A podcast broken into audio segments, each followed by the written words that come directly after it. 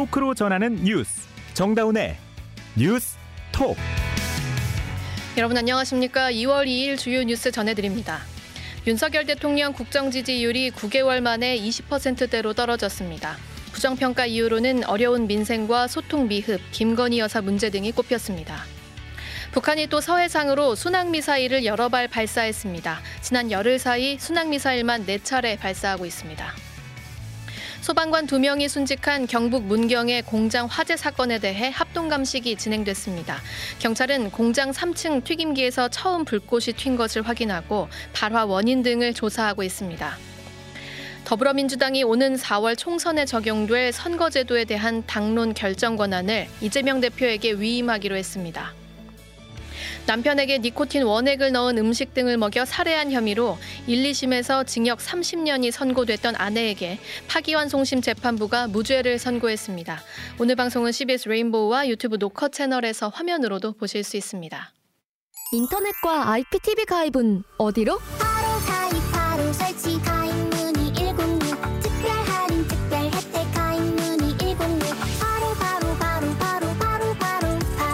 브로드밴드 공식 가입센터 국번 없이 106으로 바로 전화하세요. 가입 문의 106 윤석열 대통령의 국정 지지율이 20%대로 떨어졌다는 여론조사 결과가 나왔습니다. 지지율 30% 선이 무너진 건 9달 만인데요. 부정평가 이유로는 경제와 민생, 소통 미흡, 김건희 여사 문제 등이 꼽혔습니다. 박정환 기자가 보도합니다. 윤석열 대통령의 국정 지지율이 20%대로 떨어졌습니다. 한국갤럽이 지난달 30일부터 어제까지 전국 성인 남녀 1000명을 대상으로 조사한 결과 윤 대통령의 직무 수행 긍정 평가는 29%, 부정 평가는 63%로 각각 집계됐습니다.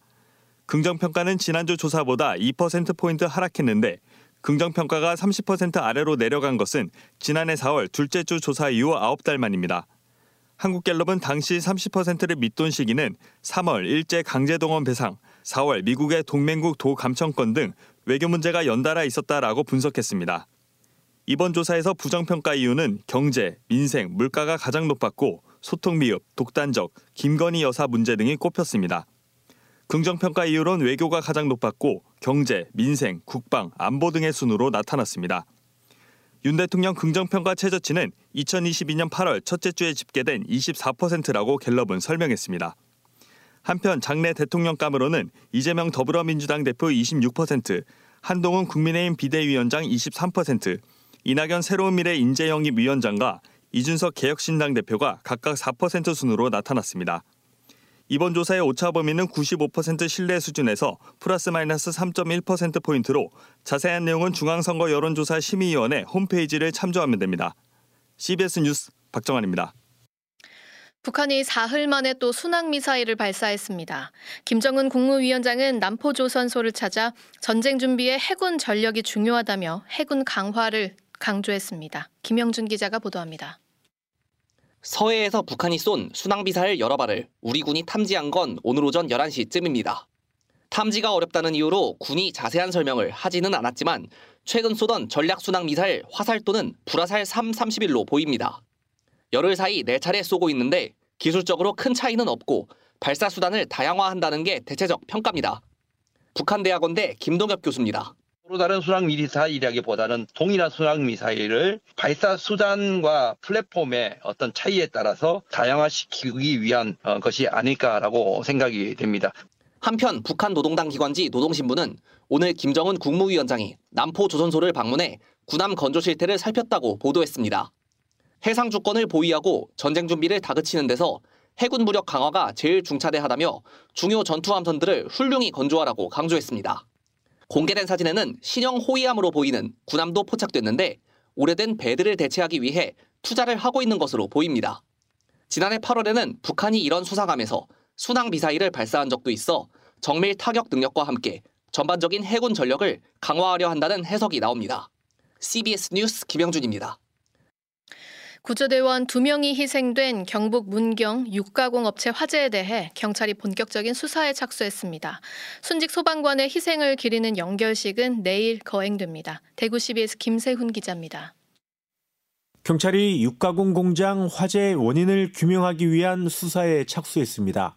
30명으로 꾸린 전담 수사팀은 오늘 국가수 소방본부 등과 함께 합동 감식을 벌였습니다.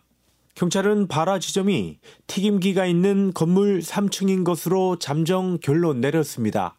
수사팀 관계자입니다. 발화 지점은 3층으로 일단 보여지기는 하고 어, 뭐 식용유하고 이런 거 보관하는 게 어디에 보관이 됐는지 그거는 추가적으로 확인이 좀 필요합니다. 경찰은 앞으로 화인과 함께 사망한 소방관들이 고립된 경위도 밝힐 계획입니다. 또 업체 측이 화재 안전관리에 소홀히 없었는지도 조사할 방침입니다. 화재 현장에서 순직한 고 김수광, 박수훈 두 대원에 대한 장례는 경북 도청장으로 치러집니다. 경상북도는 고인들의 고향인 구미와 상주 등네 곳에 분향소를 마련해 오는 5일까지 추모객들을 맞이합니다. 내일 오전에는 도청에서 소방 영웅의 마지막을 기리는 연결식을 거행합니다. 이철우 경북도지사입니다. 어, 도청에서 할 수 있는 예우는 모두 다 갖춰서 최고로 모시도록 그래 하겠습니다. 고인들의 유해는 국립대전현충원에 안장될 예정입니다. CBS 뉴스 김세훈입니다. 더불어민주당이 4월 총선에 적용될 선거제도에 대한 당론 결정 권한을 이재명 대표에게 위임하기로 했습니다. 이 대표가 직접 대선 당시 공약을 파기하고 병립형 비례대표제로 돌아가는 선택을 할지 주목됩니다. 김기용 기자입니다. 민주당 지도부는 오늘 오전부터 4시간 가까이 비공개 최고위원 회의를 열고 오는 4월 총선에 적용할 선거제 개편안에 대해 논의했습니다.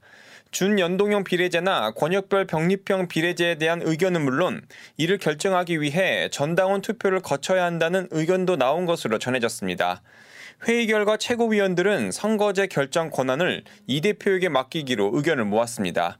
강선우 대변인입니다. 오늘 최고위에서는 선거제도 관련해서 허심탄회한 소통이 있었고요. 그리고 선거제도 관련해서 당의 입장을 정하는 권한을 이재명 대표에게 위임하기로 했습니다. 일찌감치 병립형 비례제로 입장을 정한 국민의힘과는 달리 민주당 지도부는 그동안 결정을 계속 미뤄왔습니다. 최근 전당원 투표에 맡길 수 있다는 관측도 나오자 당 안팎에선 지도부가 당원들에게 결정을 미루며 책임을 회피한다는 지적이 제기됐습니다. 국민의힘도 당원들에게 책임을 전가하는 비겁한 행동이라고 비판했습니다. 한동훈 비상대책위원장입니다. 민주당 갈 거 그랬어요. 정치하기 너무 편할 것 같아요. 뭐라고 얘기하더라도 얼마든지 말을 바꿔도 되고 거기에 대해서 전혀 부끄러워하지 않아도 되는 거 아닙니까? 이런 가운데 국회 정치개혁특별위원회는 오늘 전체 회의를 열고 선거구 획정안을 논의할 계획이었지만 여야 합의가 난항을 겪으면서 일정을 취소했습니다. 지금까지 국회에서 CBS 뉴스 김기용입니다. 여러분은 지금 뉴스다운 뉴스 정다운의 뉴스톡을 듣고 계십니다. 소비자 물가 상승률이 반년 만에 2%대로 낮아졌습니다. 하지만 국제유가가 다시 상승 조짐을 보이는 등 불안 요인은 여전한 상황입니다. 이희진 기자입니다. 통계청에 따르면 지난달 소비자 물가는 1년 전인 지난해 1월보다 2.8% 상승했습니다. 이로써 월간 소비자 물가 상승률은 지난해 11월부터 석 달 연속 전달보다 작아졌는데 특히 2%대로 축소되기는 지난해 7월 2.4% 이후 6개월 만입니다. 석유류 가격 하락세 지속에 개인 서비스 가격과 가공식품 가격 오름세 둔화가 지난달 물가 상승률이 2%대로 낮아지는데 크게 이바지했습니다. 기재부는 1월 물가 수치가 예상보다 더 좋게 나왔다며 반색하는 모습입니다. 그러나 앞으로도 물가 하향 안정세가 안착될지는 불투명합니다. 국내 물가에 가장 큰 영향을 미치는 국제 유가가 다시 꿈틀거리고 있습니다. 최상목 부총리입니다. 최근 중동 지역 불안 등으로 국제 유가가 80불대로 재상승하는 등 2, 3월 물가는 다시 3% 내외로 상승할 수 있는 상황입니다. 넉 달째 상승률이 15%를 넘은 농산물 가격, 특히 초강세를 보이는 과일 가격도 중대 변수입니다. 과일 가격은 지난해 1월보다 28% 넘게 올라 상승률이 13년 만에 최고치였는데 지난해 9월부터 5달 연속 상승폭이 25%를 넘었습니다. 정부는 과일 가격 상승세가 상반기 내내 이어지다가 이후 올해 새 과일이 출하되고 나서야 안정될 것으로 전망하고 있습니다. CBS 뉴스 이희진입니다. 남편에게 니코틴 원액을 넣은 음식 등을 먹여 살해한 혐의로 징역 30년을 선고받은 아내, 이른바 니코틴 살인 사건인데요. 지난해 7월 대법원은 이 아내가 살해했다고 확신하기는 어렵다. 이런 취지로 원심을 파기하고 재판을 수원 고등법원으로 돌려보냈습니다. 그리고 오늘 열린 파기환송심에서 수원 고등법원은 무죄를 선고했는데요. 재판부의 판단 배경이 뭔지 정성욱 기자 연결해서 들어보겠습니다. 자, 정 기자 우선 이 사건 개요부터 다시 한번 짚고 갈까요? 네, 이 사건은 아내가 남편에게 니코틴 원액을 넣은 음식이나 물을 먹여 숨지게 했다는 사건입니다. 이 사건 피고인이자 피해자의 아내인 A씨는 2021년 5월 26일 오전 남편인 B씨에게 미숫가루를 먹였습니다. 그리고 그날 저녁엔 흰 죽을 내줬고요. 그런데 B씨는 미숫가루를 먹고는 체한 증상을 느꼈고 흰 죽을 먹은 뒤엔 가슴 통증을 느껴 병원 응급실을 다녀왔습니다. B 씨는 다음 날인 5월 27일 새벽 1시에서 2시 사이에 집으로 돌아왔는데 집에 와선 아내가 준 찬물을 마셨고 아침 7시 20분쯤 숨진 채로 발견됐습니다. 검찰은 A 씨가 B 씨에게 먹인 미숫가루와 흰죽, 찬물에 모두 치사량에 달하는 니코틴 원액이 들어있다고 판단하고 살인 혐의로 구속 기소했습니다. 검찰이 그 아내 A 씨가 그 남편을 죽였다고 판단한 이유는 뭔가요? 네, 숨진 B 씨의 재산이나 사망보험금을 노렸다고 판단한 건데요. 보험금은 최대 1억 8억, 1억 8천만 원 정도로 알려져 있습니다. 또 검찰은 당시 A 씨가 내연 관계인 남성이 있었는데 이 상황 역시 범행 동기가 됐을 거라고 판단했습니다. B 씨의 사인은 급성 니코틴 중독입니다. 문제는 B 씨가 이미 8년 동안 금연을 해왔다는 건데 수사를 맡은 경찰이 파악한 내용이고요.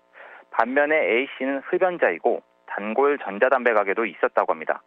그러니까 담배를 태우지 않는 사람이 니코틴 중독으로 사망했고 아내가 해준 음식을 먹고 갑자기 이상 증세를 보였으니 A 씨를 범인으로 지목한 겁니다. 그런 정황들을 종합해서 1심과 2심 법원 모두 징역 30년이라는 중형을 선고한 거군요. 맞습니다. 1심 재판부는 피고인은 배우자가 있음에도 내연 관계를 유지하면서 남편의 재산과 보험금을 빼앗기 위해 니코틴 원액을 음식에 넣어 살해했다고 징역 30년을 선고했습니다. 2심도 징역 30년을 선고했는데요. 다만 사망 전날 먹인 미숫가루와 흰 죽에 대해선 무죄로 판단했습니다. 그러니까 법 의학자나 의료진 의견을 들어보니 꼭 니코틴 원액이 아니더라도 미숫가루나 흰 죽을 먹고 식중독에 걸려서 체기나 가슴 통증을 느꼈을 수 있다는 겁니다. 그런데 중형이죠. 이제 징역 30년이 선고됐는데 대법원에서 이 판단을 뒤집으면서 논란이 또 상당했습니다. 네, 지난해 7월 대법원은 징역 30년을 선고한 원심을 파기하고 사건을 수원 고법으로 돌려보냈습니다. 사실 여부를 판단하기 위해선 심리를 더 이어가야 한다는 취지였는데요. 쉽게 말하면 피고인이 살해했다고 볼 만큼 입증되지 않았다라는 겁니다. 대법원은 2심에서 유죄로 판단한 찬물에도 의문을 제기했습니다. 우선 남편 B 씨가 아내가 준 찬물 말고도 다른 경위로도 니코틴을 섭취했을 수 있다는 겁니다. 심지어 그 찬물을 마시지 않았을 가능성도 있다고 했는데요. 그 이유로는 수사기관에서 찬물을 담았다는 컵이나 물의 용량 혹은 거기에 담겼다는 니코틴 원액의 농도나 양 등을 제대로 규명하지 않았다고 판단했습니다. 또 A씨가 태우던 전자담배의 니코틴 원액이 이번 사건에 사용된 동일한 니코틴이라는 확실한 증거도 없다고 봤습니다. 네, 근데 니코틴이 그 정도로 위험한 거라면 먹었을 때 바로 느껴질 것 같은데 남편은 응급실을 다녀왔다고 했잖아요. 네, 맞습니다. 그래서 지난달 열린 파기환송심 결심 공판에서는 재판부와 검찰이 직접 니코틴을 섭취하는 진풍경도 있었습니다. A씨 변호인이 범행 도구로 지목된 액상 니코틴을 증거로 제출한 건데요. 당시 재판부는 제출된 액상 니코틴을 손등에 한 방울 떨어뜨립니다. 그리고 혀 끝을 대더니 고개를 끄덕이면서 얼얼함이 느껴진다. 박하향이 세게 난다고 했습니다. 검사도 같이 입을 대봤는데요. 검사는 범행 수법이라고 보여진 것처럼 종이컵에 물을 따르고 액상 니코틴 몇 방울을 떨어뜨린 뒤 마셨습니다. 재판부처럼 고개를 몇 번 흔들긴 했는데 별다른 말은 하지 않았습니다. 어, 직접 체험하는 풍경까지 벌어졌는데 결국 오늘 파기환송심에서 무죄가 선고됐습니다. 이 무죄 판단 근거는 뭐라고 나왔습니까? 네, 수원고법 형사 1부는 A씨에 대해 징역 30년을 선고한 원심을 깨고 무죄를 선고했습니다. A씨가 니코틴 원액으로 살인을 저질렀다고 보기엔 입증이 안 된 지점들이 있다는 취지입니다. 재판부는 피해자 말초 혈액에서 검출된 니코틴 농도에 비춰보면 고농도가 필요한데 시중에서 구입했다고 보긴 어렵다고 판단했습니다. 또 실제 니코틴 원액을 먹으면 소량이더라도 너무 자극적이어서 피해자가 몰랐을 리 없다고도 판단했습니다. 또 검찰의 주장대로 A씨가 남편의 보험금을 노렸다기에는 그 사망 보험금이 크지 않고 재산상 이익도 마찬가지로 크지 않다고 판단했습니다. 그러니까 큰 리스크를 안고 범행을 저지르기엔 얻는 게 적다는 겁니다. 또 남편이 타살이 아닌 극단 선택을 했을 가능성도 내비쳤는데요. 남편의 휴대전화를 포렌식해보니 전자담배, 자살 등 단어가 검색되기도 했고요. 또 A씨의 외도 외에도 남편의 부친 등 가족 문제도 있었던 것으로 추정되고 이런 걸 종합했을 땐 정서적으로 불안정했을 가능성이 있다고 판단했습니다. A씨가 B씨를 니코틴 원액으로 살해했다고 보기엔 충분히 의월한 증명이 있다고 보기 어렵다며 무죄를 선고했습니다. 네, 무결하다는 게 아니라 죄를 입증할 증거가 좀 부족했다 이런 판단이네요. 법원 판단대로라면 또 다른 사망 원인이 나올 수도 있겠습니다. 정성욱 기자 계속 잘 챙겨주시고요. 여기까지 듣죠. 다음 소식입니다. 아시안컵에 출전한 우리 축구대표팀이 내일 새벽 호주와 8강전을 치릅니다. 이틀밖에 쉬지 못해서 체력이 변수로 꼽히는데요. 16강전 승리에서 보여준 기세를 이어갈 수 있을지 주목됩니다. 카타르 도하에서 김조휘 기자가 전해드립니다. 이틀 전 사우디아라비아와 16강전에서 승부차기 혈투끝 승리를 거둔 우리 축구대표팀. 조별리그에서는 다소 부진한 모습을 보였지만 16강전 승리를 계기로 분위기가 한껏 올라왔습니다. 주장 손흥민 선수입니다. 저희가 더 단단하게 뭉쳐질 수 있는 계기가 된 것 같아요. 뭐 어떻게 보면 저희 선수들뿐만 아니라 어, 뭐 기자님들도 분명히 그런 감정을 느끼셨을 거고. 하지만 숨 돌릴 틈도 없이 곧바로 8강전에 돌입합니다. 8강전 이후 이틀밖에 쉬지 못한 대표팀은 나흘 휴식을 취한 호주와 격돌합니다. 호주는 16강전까지 단 한 골만 내줄 만큼 탄탄한 수비를 뽐내고 있습니다. 2015년 자국에서 열린 대회에서는 우리 대표팀을 꺾고 첫 우승을 차지하기도 했습니다. 하지만 사우디전 동점골의 주인공 조규성은 대표팀을 도발하는 호주 기자의 질문에 재치 있는 답변으로 각오를 전했습니다. 조규성 선수입니다. 뭐 그때는 제가 없었고요. 네, 뭐 그리고 그건 오래전 일이라 일단 기억이 잘안 나는 것 같습니다. 피파 랭킹은 한국이 23위로 25위인 호주보다 두 계단 높습니다. 역대 상대 전적은 호주가 9승 11무 8패로 근소하게 앞섭니다. 만만치 않은 상대를 만난 대표팀. 이번에도 축구 팬들에게 승리의 기쁨을 선사할지 관심을 모읍니다.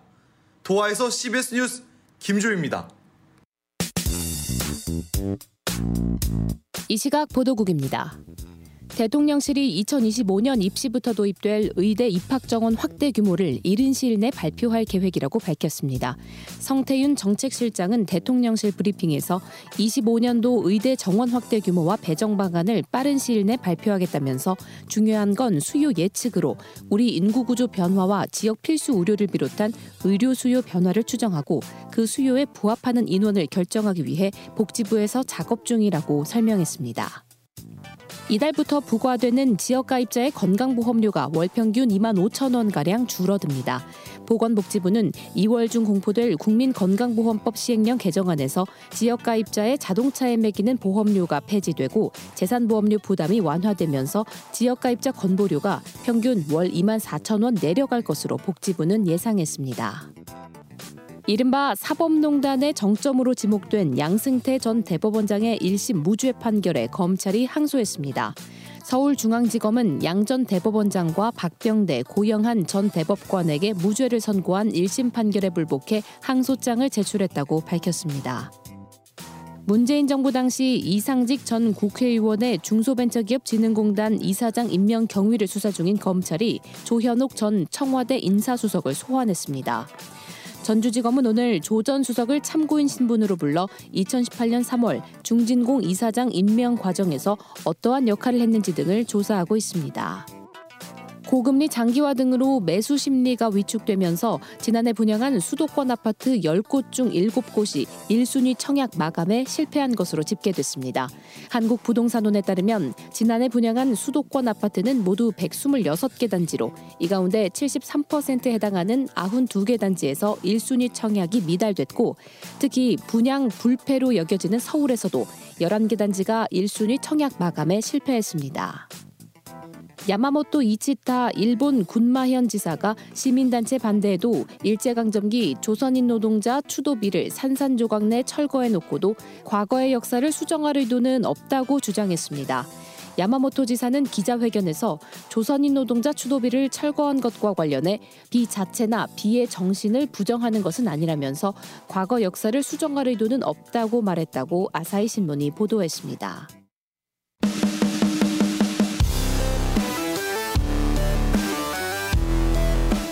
온라인 핫 이슈를 짚어봅니다. 어텐션 뉴스.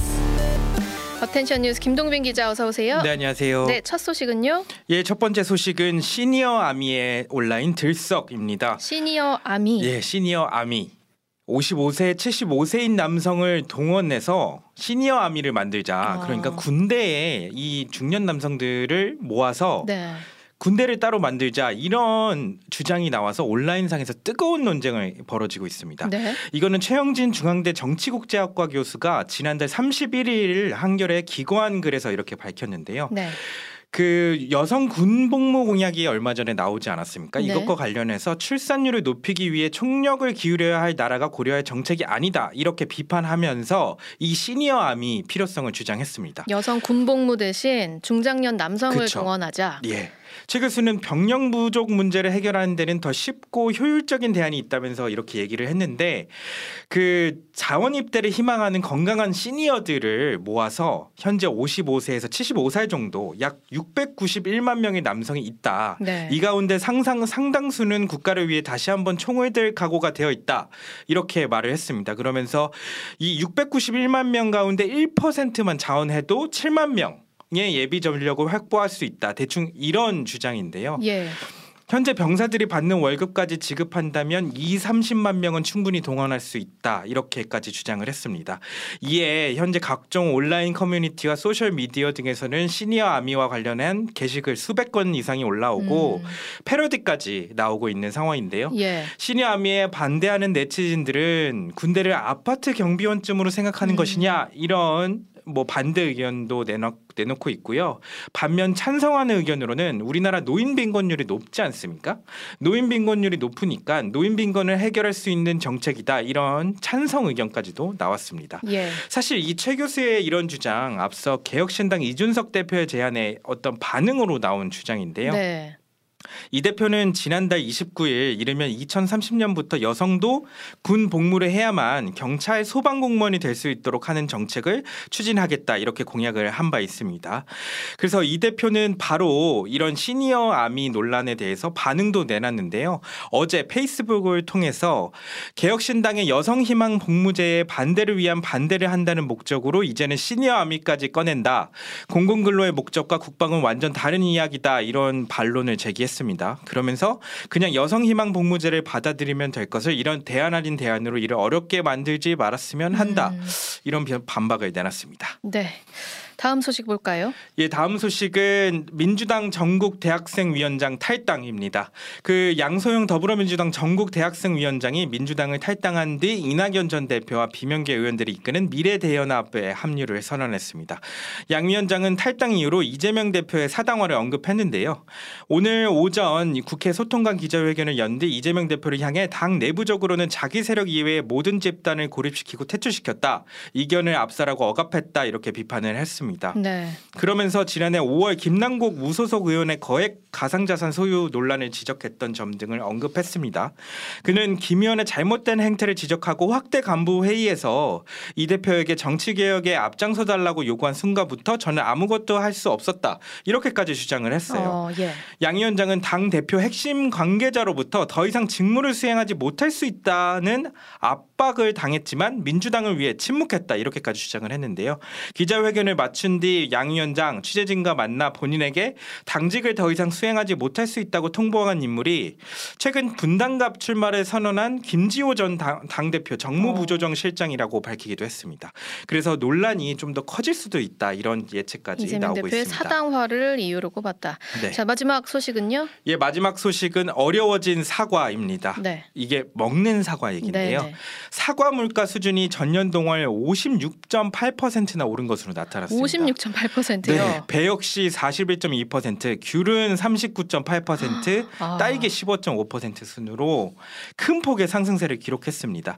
과일뿐만 아니라 채소류도 일부 품목의 가격이 만만치 않게 올랐는데요. 파 물가 지난해 1월과 비교해 60.8%나 폭등했습니다. 네. 사실 앞서 알려드렸듯이 물가는 둔화세 들었지만 예, 예. 이렇게 서민 체감도가 높은 물, 먹거리 물가는 전혀 다른 양상을 보이고 있어서 그러게요. 네 걱정이 커지고 있습니다. 명절 앞두고 있어서 네. 뭐이 물가 상승률 잡으려면은 좀 정부에서 많이 좀 돈을 풀어야 될 것 같은 상황이네요. 네. 네, 여기까지 듣겠습니다. 김동빈 기자였습니다. 이어서 날씨 전해드립니다. 이수경 기상 리포터. 네, 오늘도 서쪽 지역을 중심으로 공기가 탁한 모습입니다. 경기와 충청 남도를 중심으로 초미세 먼지주의보가 내려져 있는데요. 비 소식이 없는 서울과 경기, 충남 지역을 중심으로 내일도 먼지 농도가 나쁨 수준을 보인다는 점 참고하시기 바랍니다. 오늘도 비교적 온화한 날씨를 보이며 서울의 낮 기온은 8도 가까이 올랐는데요. 주말 동안에도 추위 소식은 없겠습니다. 내일 아침 최저 기온 오늘과 비슷하고 낮에는 포근한 겨울 날씨가 예상되는 되는데요. 서울의 경우 내일 아침 기온은 0도, 낮 기온은 8도까지 오르겠습니다. 그 밖에 지방 내일 아침 기온은 파주와 동두천, 춘천이 영하 3도, 대전 0도, 광주 3도, 부산 5도를 보이겠습니다. 서울과 경기 지역은 내일과 모레 사이 구름만 끼는 날씨를 보이겠는데요. 주말인 내일 강원 영동과 경북 동해안, 제주도에 비나 눈이 내리겠습니다. 또한 늦은 오후에는 전남 서해안에 비가 시작돼 밤에는 그 밖에 호남 지방과 경남 서부에 비가 오는 곳이 있겠는데요. 예상 강우량은 대부분 5mm 안팎으로 적겠고 강원 영동에는 최고 3cm 안팎의 눈이 쌓이는 곳이 있겠습니다. 모레도 늦은 오후부터 남부지방을 중심으로 비가 오는 곳이 있겠고 다음 주 월요일에는 전국적으로 비나 눈 소식이 있는데요.